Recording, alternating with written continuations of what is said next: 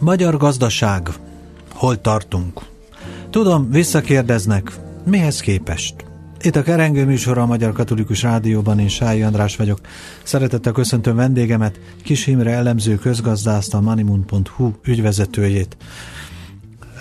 Ez a mihez képest, ez persze visszakérdezés, de azért hol tartunk? Infláció. Hát infláció az nagyon érdekes Magyarországon. Kicsit így nézzük vissza a múlt számait. A téma azért érdekes, mert ma jelent meg pont az MNB-nek, a Magyar Nemzeti Banknak az új inflációs jelentése, ami negyedéven, negyedévente szokott megjelenni.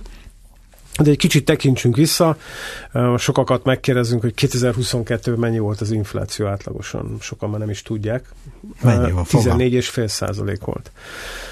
Most novemberig tudjuk az idei havi adatokat, most ahhoz még hozzá fog jönni egy decemberi adat, amit az elemzők ilyen 6-7 százalék közötti szintre várnak. Ezt így felszámol, felszorozzuk, elosztjuk, ide-oda számolgatunk, akkor átlagosan egy ilyen 17,6-17,7 százalékos infláció lesz 2023-ra. Éves. Éves. Ez természetesen elsősorban a prémium magyar állampapír tulajdonosait fogja érinteni, hiszen mindenki ül és azért nézi csak az inflációs számokat, mert ahogy beszéltünk a műsor előtt, annak függvényében kapják majd meg a, a hozamokat az állampapír hát akinek van állampapír. Akinek van, hát azért prémium magyar állampapírban több mint 7000 milliárd van, tehát ott azért, ott azért komoly kifizetések. Mármint ez az összeg, igen. Igen. Összesen a lakosság köven több mint 10 milliárd állampapír tart, de hát abban nem csak prémium magyar állampapír van, hanem még ez a régi konstrukció, a magyar állampapír plusz, meg bónusz, meg diszkontkincstár, tehát ezt, ezt lehetne sorolni.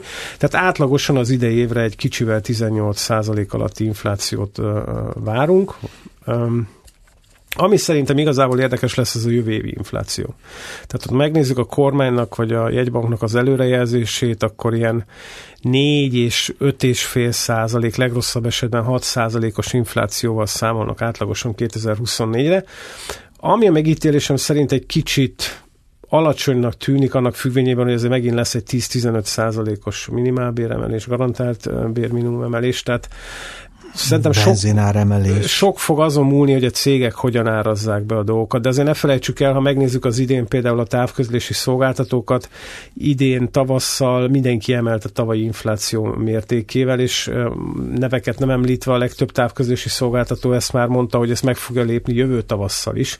Az azt jelenti, hogy jövő tavasszal átlagosan majdnem 18%-kal emelhetik a, a szolgáltatások árát, és ne felejtsük el, hogy ez az inflációs rész, ez benne van az általános szerződési feltételekben, tehát ez még nem is minősül egy oldalú szerződés módosításnak, tehát még föl sem mondhatja ezért az ügyfél. Tehát hogy ott lesz egy komolyabb emelés, és én nem látom azt, hogy akkor így hogy lehetne ezt az inflációt egy 4-5-6 százalékra lehozni, ezt, ezt tényleg csak akkor lehetne, ha a többi cég, vagy igazából a, a gazdasági szereplők nem nagyon emelik az árakat, de hát a béremeléseket meg nekik is valahogyan ki kell gazdálkodni, ezért van nagyon sok ilyen kutatás az MNB-nek, hogy csak úgy tudnak a cégek eh, magasabb béreket fizetni, anélkül, hogy nagyon emelnék az árakat, ha a termelékenységet a cégen belül növelik, ahhoz viszont új beruházások kellenének, a jelenlegi magas kamatszint meg pont a beruházások ellen hat, tehát ez egy kicsit eléggé összetett téma ilyen szempontból. Na most két, két megjegyzés.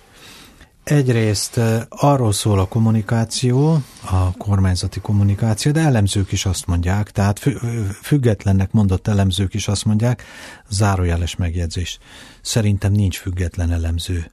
Én azt látom, hogy minden elemző ide vagy oda húz, attól függően, hogy hát attól függően, hogy ő kicsoda, micsoda, honnan jött, merre tart. Ez az ukrajnai háborúnál például rettentő erősen meglátszik, annak megítélésénél, hogy különböző emberek mit mondanak, de az inflációnál is meglátszik, kevésbé. De azt mondják, hogy, hogy gazdasági föllendülés jön 2024-ben. Ha gazdasági föllendülés jön, az nem azt jelenti, hogy az infláció visszaszorul? Hát ennél azért kicsit összetettebb a téma, mert, mert itt, itt, itt, jön, itt, itt jönnének a nagy, nagy, nagy, nagy Marci, Nagy Márton miniszter úrnak a, ez a high pressure, magas nyomású gazdasági modell, meg minden egyéb dolgok. Mondjuk úgy, hogy, hogy gazdasági felendülés vár jövőre a kormány is, illetve a Magyar Nemzeti Bank is egy ilyen 2-3 százalék körüli növekedés, talán 4 százalékot is várnak optimista résztvevők Azt ne felejtjük el, hogy az idén azért ez mínuszos lesz ez a, a, a gazdasági növekedésünk. Annak ellenére, hogy a kormány nagyon sokáig egy ilyen másfél százalékos pozitív növekedésre számol, tehát idén zsugorodni fog a magyar gazdaság összességében 2023-ban. Ugye ebből hogyan lenne nagyobb gazdasági növekedés, azt, azt szerintem nagyon nehéz lemodellezni, mert látjuk azt, hogy akitől erősen függünk, országok azok azért szenvednek, kitérnek itt csak röviden mondjuk Németországra vagy Kínára. Persze, hogy továbbra is egy olyan beruházási boomba vagyunk, tehát ha megnézzük, hogy milyen nagy beruházások indulnak, akkor azok tudják a GDP-t tolni, Soha de az, hogy egy, egy ráállnánk egy ilyen magas növekedésű gazdasági pályára, én azt jelenleg nem látom, igazából egy eléggé gyenge első negyedévet várok, de ne legyen igazam. Beruházás. Hát annyi beruházó jött Magyarországra 2023-ban, mint soha. Tehát olyan nagy pénzek, olyan nagy cégek jöttek. Most ha szabad egy szubjektív megjegyzést ehhez hozzátennem. A múltkor arra autóztam Göt felé, és akkor ott látom, hogy van egy szürke épület, és még mindig ott van az a szürke épület, egy akkora óriási üzem, nem is tudtam, hogy ilyen nagy létezik. Szóval ezzel csak azt akarom érzékeltetni, hogy Magyarországra óriási beruházási boom volt jellemző 2023-ban. Ezért is van a fezes munkaerőpiac nálunk, tehát ilyen szempontból nagyon érdekes német számok érkeztek a, a, az elmúlt hetekben, elkezdett növekedni a munkanélküliség Németországban, ami igazából arra vezethető vissza, hogy a, német cégek olyan hosszabb távon gyenge gazdasági környezettel számolnak, hogy ne felejtsük el, hogyha visszanézzük mondjuk a Covid-ot, vagy a, vagy a ukrán-orosz háború kitörését, akkor igazából folyamatosan mindig az volt, hogy, hogy nem, nem változott a munkanélküliség, mert a cégek azt mondták, hogy ez csak egy átmeneti uh-huh. állapot, nem fogom elengedni a jó munkaerőt, hiszen utána nem fogom tudni újra majd felvenni. Na ehhez képest most egy pár hete például a német adatokból, vagy egyes országok euróvezeti adataiból is azt látjuk, hogy, hogy elkezdett nőni a munkanélküliség. Tehát elég sok cég arra a pályára állt rá, hogy tartósan nem vár gazdasági fellendülést, ezért igazából rákényszerül arra, hogy, hogy a, hogy a munkaállományát leépítse. Már nem tudja tartani az embereket, és arra gondol, hogy a háború elhúzódik? Hát nem is a háború, hanem maga ez a nehezebb gazdasági környezet elhúzódik, ahol, ahol látjuk azt, hogy ez egy gyenge keresleti számok érkeznek, most nem csak Kínában, Németországban, hanem láttuk itt az elmúlt hónapokban Magyarországon is. És a kulcskérdés az igazából az, hogy, hogy egy, egy magas inflációs környezetből próbálnak az országok most kijönni, ami a lakosságnál azt jelentette, hogy ne, nem, volt, nem volt reál jövedelem növekedés, hanem az embereknek a pénze elértéktelenedett. És a kulcskérdés az igazából az, ami, ami minden közgazdász jelleg kutakodik, hogyha újra beindul egy reál bérnövekedés, tehát lecsökken az infláció, és az embereknek a fizetése, ha emelkedik, akkor vásárlóerőbe is többet fog érni, hogy az emberek ezt ténylegesen el fogják fogyasztani, vagy a megtakarításaikat újra feltöltik, amiket a Covid és a háború során leapasztottak, azért, mert a megélhetési költségek drasztikusan megnőttek. Tehát ezen, ezen, ezen múlik minden, mert ha a lakosság továbbra is bizonytalannak látja a helyzetet, és inkább a megtakarításait építi vissza, akkor nem lesz fogyasztás. Ha nem lesz fogyasztás, akkor meg pont egy olyan magyar helyzet, amiről már szerintem mi voltunk az elsők, akik erről beszéltek, hogy, hogy a magyar költségvetés az nagyon áfa bevétel kitettségtől függ. Ez, ez nagyon megérezhető, érezhetőhet, ha nem jön vissza ez úgynevezett lakossági fogyasztás. Most akkor Magyarországról beszélünk. Ha szabad egy félperces kitérő. Mert mondta, hogy, hogy Németország gazdasága gyengélkedik. Ez úgy is meglátszik, hogy a német átlagpolgár érzi, hogy hoppá, most, most, most nem veszem meg azt a nem tudom micsodát, vagy csak egyel kevesebbet veszek, vagy, vagy, vagy kicsit kevesebbet költök utazásra, tehát így is meglátszik? Persze látszik egyértelműen a számokból, hogy maga ez a kiskereskedelmi fogyasztás, ez, ez, ez visszaesett, tehát hogy nagyon gyengélkedik, mert az emberek bizonyos dolgokat már nem engedhetnek meg maguknak. Azért ne felejtsük el, hogy az idén is lesz az euróvezetben, illetve Németországban egy ilyen 5-6 százalék körüli infláció, tavaly 8 százalék körül voltunk, ez azért, azért egy nyugat-európai euróvezeti országokban ez egy abszolút szokatlan állapotnak mondható, nem úgy, mint mondjuk Magyarországon, hogy egy ilyen magasabb inflációs számokhoz mondhatnánk így rendeltetésszerűen hozzá vagyunk szokva, ez azért hát, Nyugat-Európában hát, nincs. Azért 2000, hogy 2015 óta nem vagyunk hozzászokva körülbelül. Azért megugrottak ezek a számok, nagyon eltértünk a régiótól is Magyarországon, de, de visszatérve a német számokba egyértelműen az látszik, hogy a lakossági kereslet az nagyon gyengélkedik. Hogy ez vissza fog-e térni, nekem ott is azért erős kéteim vannak. Viszont a helyzet az, hogy Csehországban magasabb az infláció, mint Magyarországon. Tehát ha európai adatokat nézünk, azt mondja, hogy ez most én olvasom, Eurostat, nem, nem magyar, nem, nem tehát azt mondja, hogy Csehországban 8%, Magyarországon 7,7. Ez most nem tudom melyik, talán nem november. 7,9? Hát itt 7,7 szerepel, mi, Eurostat. Mi, mindegy, mindegy, tehát, hogy... De ez, mindegy, e, csak annyi, hogy Csehország idézőjelben mondom, rosszabb adatot produkál, mint mi. Ha most Jó, lennénk, akkor nem engedném át önt. Tehát, hogy ez ki, ki, ki, Kedves hallgatók, megbuktam. Tehát, hogy így kiragadunk egy-egy hónapnak az adatait, ami év per év, tehát így a, a, nagyon óvatosnak kell lenni, ezt mindig szoktam mondani előadásokon is, hogy kiragadni egy-egy hónapnak a, a, az Jó. inflációs számait, Jó. mert nagyon függ abban, csak hogy mondjunk példákat, hogy mikor vezettek be az egyes országok például energia ár kompenzációt a lakosság részére. Ez minden egyes európai országban majdnem eltérő hónapban történt meg, ezért a bázisok is ide-oda csúszkálódnak, Igen. hogy mikor van a magas bázis, tehát hogy nézzünk meg egy éves átlagot, és akkor vitatkozhatunk róla, róla, Értem. hogy, hogy, hogy meg, bajnokok vagyunk-e még nem. Meggyőzött egy... tanár úr, hogy ha átenged, akkor meggyőzött. Azt nem mondtam, hogy átengedem, még nincs vége a műsornak. Tehát... Na, a, viszont akkor a következő, nevezetesen mindenki azt mondja, hogy a hozzáadott érték, a termelékenység. Ebben hol tartunk? Most egy, ez is magyar-német példa, hogy aláírtak egy szerződést, hogy Magyarország részt vesz a, a Párduc nevezetű új tank fejlesztésében, kutatás-fejlesztés vonatkozásában. Tehát kutatás-fejlesztésben, termelékenység növekedésben hol tartunk? Előrébb léptünk? Hát pont ez, ez ami ilyen, ilyen nagyobb ívű kutatások is felhoznak kritikánként, hogy ahhoz képest, hogy, hogy milyen EU-s pénzek vagy pályázatok voltak az elmúlt években, vagy elmúlt évtizedben, ahhoz képest a, a, a, ez a, a beruházásoknak a hatékonyság, ez a termelékenység, ez nem nőtt meg olyan mértékben. Ez az összeszerelő üzem című Hát ezt most hívhatjuk összeszerelőzemnek, ez nagyon, de, nagyon tehát annál összetettebb kérdés, ennek... mert attól függ, hogy milyen iparágakban vannak, akkor sokan jönnek, hogy mi most csak az akkumulátorokra akarunk specializálódni. Tehát, hogy ez, ez egy kicsit összetettebb kérdés, órákig lehetne róla beszélni, a Volkswagen pont az elmúlt napokban bejelentette, hogy egyszer nem bírja az árversenyt a, a kínai elektromos autógyártókkal, és, és bizonyos termékeknek a, a, a termelését visszafogja, leállítja, utána erre ugyanúgy hasonló szlogenekkel a BMW is nyilatkozott. Tehát, hogy itt egy eléggé kemény piac van, nagyon sok minden átalakulóban van, és pont, a, pont az elektromos autóknál szerintem az európai gyártók nagyon nagy pofonokat fognak kapni. De visszatérve a kérdésre, a kulcs, a kulcs kérdés az az, hogy az, amit befektetünk beruházásokba, legyen az EU-s pénz vagy nem, de amit beruháznak a cégek, azzal tudják-e a termelékenységet növelni, tehát a gyártást hatékonyabbá tenni.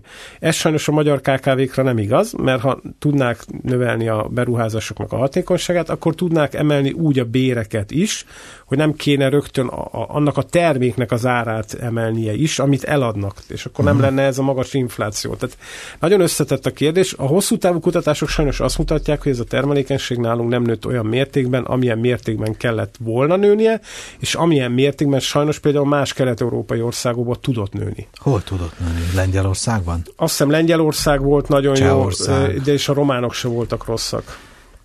Uh, és akkor megint jön az, hogy vajon Románia megelőzötte minket, vagy sem, de ebbe nem menjünk bele. De inkább az a kérdés, szerintem nem. Hát, hogy mondjam, uh, a dolog annál összetettebb, mint hogy kiragadjunk egy-egy év statisztikai számsort. De a, a kérdés az, hogy mi kéne ahhoz, hogy a termelékenységet tudjuk növelni? Mert jönnek ide mondjuk, igen, itt van három prémium német autógyár, sehol máshol Németországon kívül nincsen. De ez, ez jelenti azt, hogy mi hozzá tudunk tenni valamit? Ez, megint az, a, tehát a, a, a, a választ már majdnem meg is adta, hiszen azáltal, hogy Tehát például az kulcsfontosság, hogy ezek az autógyárak itt vannak, ha például megnézzük a Kecskeméti gyárat, reklámneveket itt nem mondva, az egyik legmodernebb gyára annak a gyártónak. De itt én például, ha most ilyen szempontból miniszter, vagy államtitkár, vagy bármilyen ilyen pozícióban azt a kérdést tenném fel magamnak először, hogy oké, de nézzük meg a beszállítókat. Tudtak a beszállítói körbe, a beszállítókat, ha nézzük, úgy van itt az a gyár, hogy, hogy csak német beszállítói vannak, és vagy tudtak például pont a magyar cégek ilyen kulcspozíciókba kerülni. Ugyanis ha bekerülnek ezekbe a beszállítói, hívjuk így, pozíciókba, akkor automatikusan rá vannak kényszerítve arra, hogy hatékonyabban termeljenek, hiszen a megrendelő megköveteli tőlük. És szerencsére látunk arra példákat, hogy ebbe a beszállítói körbe igenis a autógyárak is német beszállítót lecseréltek magyarra, de ez a folyamat nem... Nem elég gyors. Nem elég gyors, vagy lehetne még jobb, de de ez, ezt mondjuk nem tudja erőltetni maga az ország, hiszen maga az autógyár dönti el, hogy beenged, beenged több hazai beszállítót. A politika abba segíthet rá, hogy ezt is mondjuk különböző támogatásokkal forszírozza, vagy akár ilyen célszinteket is előírhat, hogy mekkora legyen a beszállítói hányat hazai beszállítókból. Kitérő, zárójel. A multicégek, azok preferálják a hazai, ha, hogy is mondjam, tehát a multicég is, miközben multi, aközben német, vagy francia, vagy holland, vagy nem tudom micsoda.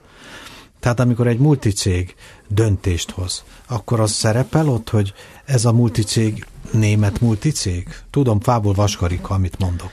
Szerintem elsőség, elsősorban, ha a minőség stimmel és, és az ár megfelelő, és ugyanúgy versenyképes terméket szállítanak, akkor szerintem még inkább az dönti el a Covid óta, és erre az ukrán háború is rá erősített, hogy minél közelebb legyen a beszállító.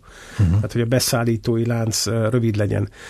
Ez persze lehet a végletekig csavarni, de szerintem fontos az, hogy, hogy több, több, több, több hazai beszállító legyen, mert egyszerűen ez a, ez a főleg ami az autóiparban, amikor a Covid-nál is megfeküdt, ez a just in time, tehát hogy nem tartanak raktárkészletet, hanem egy pár órával előtte érkezik be az, az alkatrész, amit, amit beszállítanak, beszállítottak, tehát ezért nagyon fontos, hogy ez a beszállító hazai és közel van, akkor ez a just in time ez úgy tud működni, hogyha van egyéb geopolitikai kockázat, akkor az nem gyűrűzik rögtön be a termelésbe. Na most akkor még egy kérdés. Németországról beszéltünk, de Kínát említette, hogy a kínai gazdaságban is vannak problémák. Mennyire vált be a magyar gazdaságpolitikának az a törekvése, hogy a távol-keleti országokkal jó kapcsolatot, jó gazdasági kapcsolatokat építsen ki? Hát, ha beruházási statisztikákat megnézzük, akkor bevált. Az, amiről mi beszélünk, az maga az, hogy Kína egy, egy, egy komolyabb gazdasági problémával küzd, ami egy önmagában egy ingatlan piaci válság, ha megnézzük, a önkormányzatok is jelentős mértékben eladósodtak Kínába, tehát azt is valahogyan kezelni tudni kell. Akkor a héten jöttek ki új statisztikák, hogy maga a kínai lakosságnak azon kívül, hogy számos háztartásnak több ingatlana van, magas részvénykitettsége van, a kínai részvénypiac gyengén teljesített, tehát összességben ki lehetett mutatni, hogy a vagyoni helyzete a kínai lakosságnak azért is romlott, mert az ingatlanpiac is bezuhant, meg a kínai részvénypiac is. Tehát ez egy nagyon összetett dolog. Visszatérve a kérdésre, ha maga megnézzük a, a Magyarországon történt beruházásokat, akkor ez a, ez a mondhatnánk keleti nyitás, vagy hogy hívták ezt? Igen, akkor, keleti nyitás. Ez mondtam. részben sikeresen beindult. Ez, ha úgy tetszik, mi, mi azt mondtuk, vagy a magyar gazdaságpolitika azt mondta, hogy mi nagyon erőteljesen forszírozzuk ezt az irányt. De mondjuk Európa más országai kevésbé sikeresek? Ezekbe, ezen, ezen országokkal kapcsolatos gazdaságpolitikájukban? Vagy mondhatjuk azt, hogy ez a magyar-keleti nyitás, ez, ez, ha úgy tetszik, több hasznot hozott? Mint úgy máshol. több hasznot hozott, hogy úgy gondolom, hogy nagyobb nyugat-európai országokban jobban benne, benne volt az a taktikázás, hogy ha mi most erre nyitunk, vagy Kínával ezt csináljuk, akkor az mondjuk amerikai szemszögből hogyan értékelendő. Uh-huh. Tehát ez, ez, ez szerintem... Tehát a politika jobban belejátszott. Jobban belejátszott, ez talán nálunk a, a kisebb méretünk miatt nem játszott olyan mértékben akadályozó tényezőt. Munkaerő. Azt mondják, hogy Magyarországon már nincs szabad munkaerő. És a 2010-es adat nagyon érdekes. Ahhoz képest, én most a pontos adatot nem tudom, de minimum egy millióval több ember dolgozik. Még az én focista barátom is, aki egyébként rokkant nyugdíjas volt, de közben amellett valójában a focizni eljárt és tud. Tehát magyarul azt akarom ezzel mondani, hogy sikerült bevonni egy olyan, olyan réteget a munkaerőpiacra, aki korábban nem voltak ott. És egyébként a barátom örül, hozzáteszem. Boldog, azt mondja, sokkal jobb, mert így akkor legalább dolgozom. Igen, tehát eljutottunk arra a szintre, vagy eljutott a magyar gazdaság arra a szintre, hogy az a mondhatnánk így pár százezres, azt hiszem ilyen 3-400 ezer körüli szabad munkaerő, vagy munkaerő tartalék, akárhogyan hívjuk, az valószínűleg már nem olyan részben mozgosítható, hogy azt még be tudjuk vonni egy, egy mondjuk egy gyártási folyamatba, vagy be, be tudjuk vonni a munkaerőpiacra. Ezért vetődik itt most föl természetesen a kérdés, hogy ha külső munkaerőt behozunk, akkor az a külső munkaerő az, az mennyire van leszabályozva, hogy milyen szektorokba jöhet be. Hát most erre van, erre, erről szól a törvény. Tehát ezt, ezt mindenféleképpen meg kell fontolni. Én emlékszem, amikor még, eh, eh, még mielőtt, amikor befejeztem a gimnáziumot, és kimentem eh, Ausztráliába, voltam ott kint hónapokig, és ott beszéltem emberekkel, az egyik legkomplikáltabb ilyen, ilyen, ilyen scoring pontozó rendszer már akkor Ausztráliának volt, ahol mindig volt nekik egy, egy, egy frissített, mondhatnánk ilyen kiértékű rendszerük, hogy melyik iparágakban, szektorokban voltak hi- hiányszakmák, akkor emlékszem, azt hiszem pont fogorvos, hogy valami volt, és akkor ez a pont, pontrendszer alapján engedték be a, a szakmunkaerőt. Ezt most ezen tudom elképzelni, hogy ez, ez Magyarországon működni fog, de egyértelműen az látszódik, hogy maga a munkaerőpiac a magyar elérte a korlátait, tehát itt már nem fogjuk tudni tovább növelni, hogy még jobban felcsavarjuk a teljes foglalkoztatást. Tehát akkor bejön, bejön megint a termelékenység bejön vagy a termelékenység, ami a beruházásokon keresztül tud működni, ott viszont erőteljesen tényező, hogy pont ma az MNB-nek az egyik alelnöke is említette, hogy, hogy továbbra is egy kétszámjegyű kamat van, és egy kétszámjegyű kamat van, ezért a hitelek olyan drágák, hogy, hogy ez, a, ez a beruházást akadályozó tényező. Na jó, hát ha kétszámjegyű kamat, akkor jön a forint, forint-euró árfolyam.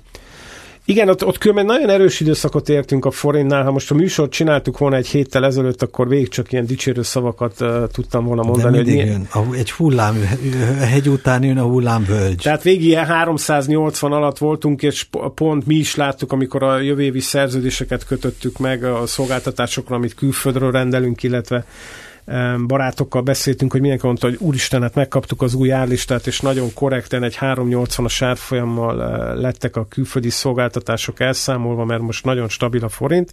Hát pont most az elmúlt napokban elkezdett gyengülni, most ilyen 384-385 környékén vagyunk. Ennél azért megint egy kicsit eh, stabilabb árfolyam kellene, de legalább nem futottunk bele abba, abba a bakiba, mint az előző években, hogy akkor voltak ezek a 400 fölötti gyengülések, és természetesen akkor a, a, a külföldi beszállítás beszállítók rögtön egy ilyen magasabb árat kértek, ar, árat kértek illetve árfolyamon számoltak el, mert látták, hogy brutálisan volatilis a, a jegyzés. Most egész stabil szinteken vagyunk, most pont ez a, ez a, ez a baki így becsúszott az elmúlt napokban.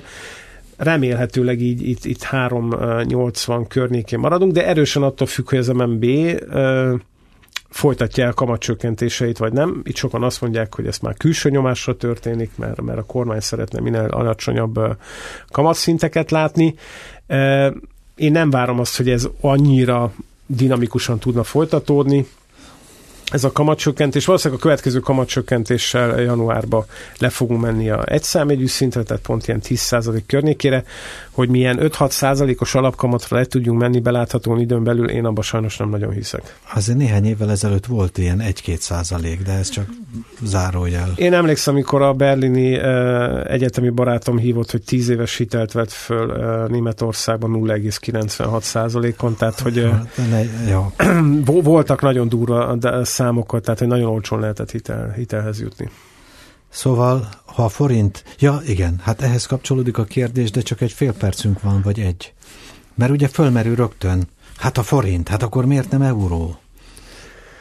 Ugyanaz a válasz. Hát itt az a baj, hogy a legnagyobb kár már megtörtént, mivel pont az elmúlt években volt ez a, ez a nagy forintgyengülés, sokan például már, már a, a magyar gazdaságon belül is áttértek euróban történő elszámolásra, tehát hogy euróban számláznak. Visszatérve a kérdésre, nem fogjuk tudni egyhamar bevezetni az eurót, mert nem értük még el azt, a, amit az MNB is, meg, meg közgazdászok is mondanak, ez a 90%-os fejlettségi szint, attól még ezzel a 77% környékén, ahol jelenleg vagyunk, még, még, még messze vagyunk, tehát még nem vagyunk abban az állapotban, hogy, hogy, a, hogy a csatlakozás az, az, az a stabilan meg tudjon történni. És ez jó nekünk, hogy nem csatlakozunk az eurozónához ebben a pillanatban? Hát ha, ha azt azt a álláspontot képviseljük, amit kormányzati oldalról látunk, akkor egyértelműen jó, hiszen egy, egy magasabb fokú szuverenitás felett operálunk. Lásd a görög példa, ahol, ahol volt euró és milyen gazdasági. Na jó, hát itt tartunk, akkor legyünk optimisták 2024-re. Gazdasági föllendülés, erősödik a forint, csökken az infláció. Most nem látják Kis Imre arcát. Legyünk optimisták. Ön lehet optimista, és sajnos se az infláció és a gazdasági növekedés terén Magyarországgal kapcsolatban. Nem tudok optimista lenni, de ne, ne, ne legyen de, igazam. De legalább jobb év lesz, mint a 2023-as. Valam, valamit ki kell húzni. Összességében talán jobb év lesz az első negyed évre, én azért még eléggé gyenge számokat látok. Összességében legyen jobb. Kedves hallgatóink, Önök a Kerengő műsorát hallották a Magyar Katolikus Rádióban. Műsorunk vendége Kis Imre elemző közgazdász, a manimun.hu ügyvezetője volt, technikus kollégám Fülöp Csaba, a szerkesztő Sályi András. Köszönöm figyelmüket a viszonthallásra.